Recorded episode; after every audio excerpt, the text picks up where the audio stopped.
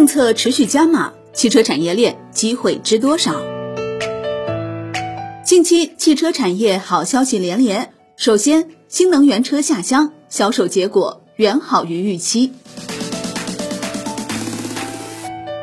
历时四个多月的新能源汽车下乡活动，在云南昆明迎来了收官之战。面对昆明雨后的寒意，车企参加活动的热情不减。工业和信息化部装备工业一司司长罗俊杰透露，据初步统计，新能源汽车下乡车型近四个月的销量已经超过十八万辆。中国汽车工业协会副总工程师徐海东表示，汽车下乡活动刚开始，车企并不看好，有人认为国家没有补贴，下乡没有实际意义。但事实证明，效果远好于预期。在多项政策引领下，我国新能源汽车产销呈现快速增长态势。总体来看，一月份至十月份，我国新能源汽车销量累计达到九十点一万辆。近三个月销量分别为十点九万辆、十三点八万辆和十六万辆，同比增长百分之二十五点八、百分之六十七点七和百分之一百零四点五。其中 A 级、A 零级车型表现优异。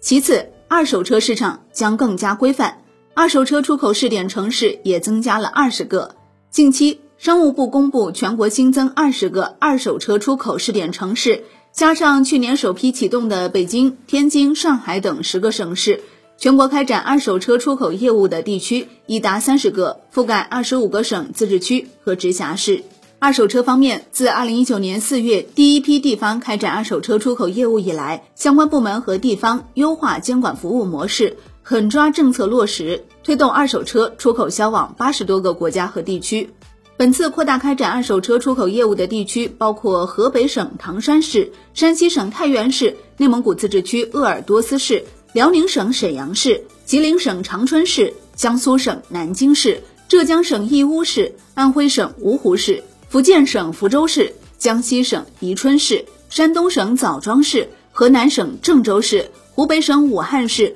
湖南省株洲市、广西壮族自治区柳州市。海南省海口市、重庆市、新疆维吾尔自治区伊犁哈萨克自治州、大连市、宁波市等二十个市州，加上去年首批启动的北京、天津、上海等十个省市，全国开展二手车出口业务的地区达三十个，覆盖二十五个省、自治区和直辖市。自二零一九年十一月二十号起，属于二手车出口企业异地收购车辆的。无需返回企业所属辖区办理机动车转入手续，机动车档案由机动车登记地公安机关交通管理部门留存。这一政策将大大简化审批流程，降低企业成本，提高效率。二零一九年十一月一号起，出口企业可在许可证申请表上同一商品编码项下，最多申请二十辆二手车，申请数量应与实际报关数量一致，并一次完成清关。一次报关数量少于申请数量的，需要重新申领许可证。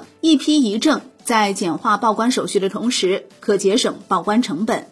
二手车增值税从百分之二降低到百分之零点五，显著降低了交易环节的税费负担，将大大提升二手车卖家的出售意愿和买家的购买意愿。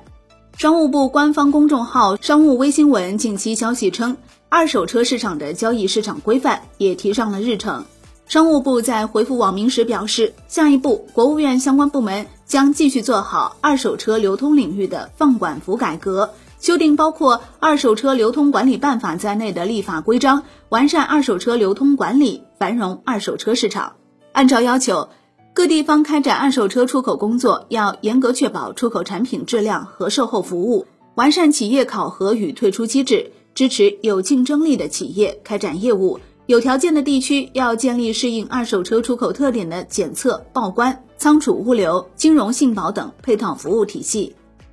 新能源车方面，二零二一年补贴总额相当于二零二零年补贴总额的三点三四倍。国家财政部提前下达了二零二一年新能源汽车补贴资金预算。据文件显示，二零二一年共安排新能源汽车补贴三百七十五点八五二九亿元，其中包含新能源公交车运营补助。和二零一六到二零一八年新能源汽车推广应用补贴，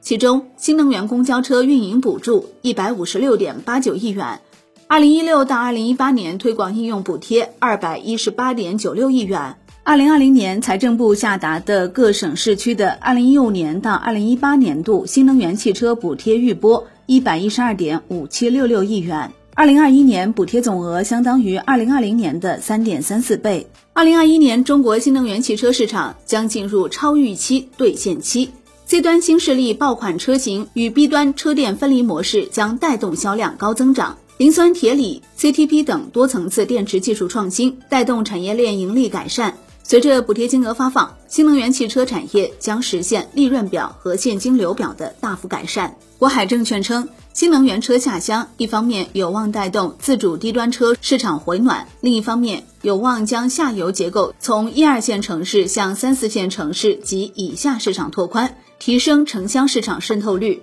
从中游来看，今年主推的下乡车型主要配套宁德时代、比亚迪、国轩高科三家的电池，利好头部电池厂供应链。另外，在新补贴政策下，磷酸铁锂电池在低端车性价比进一步提升。此次下乡多款车型配套的电池较去年已更换为铁锂，建议关注磷酸铁锂产业链。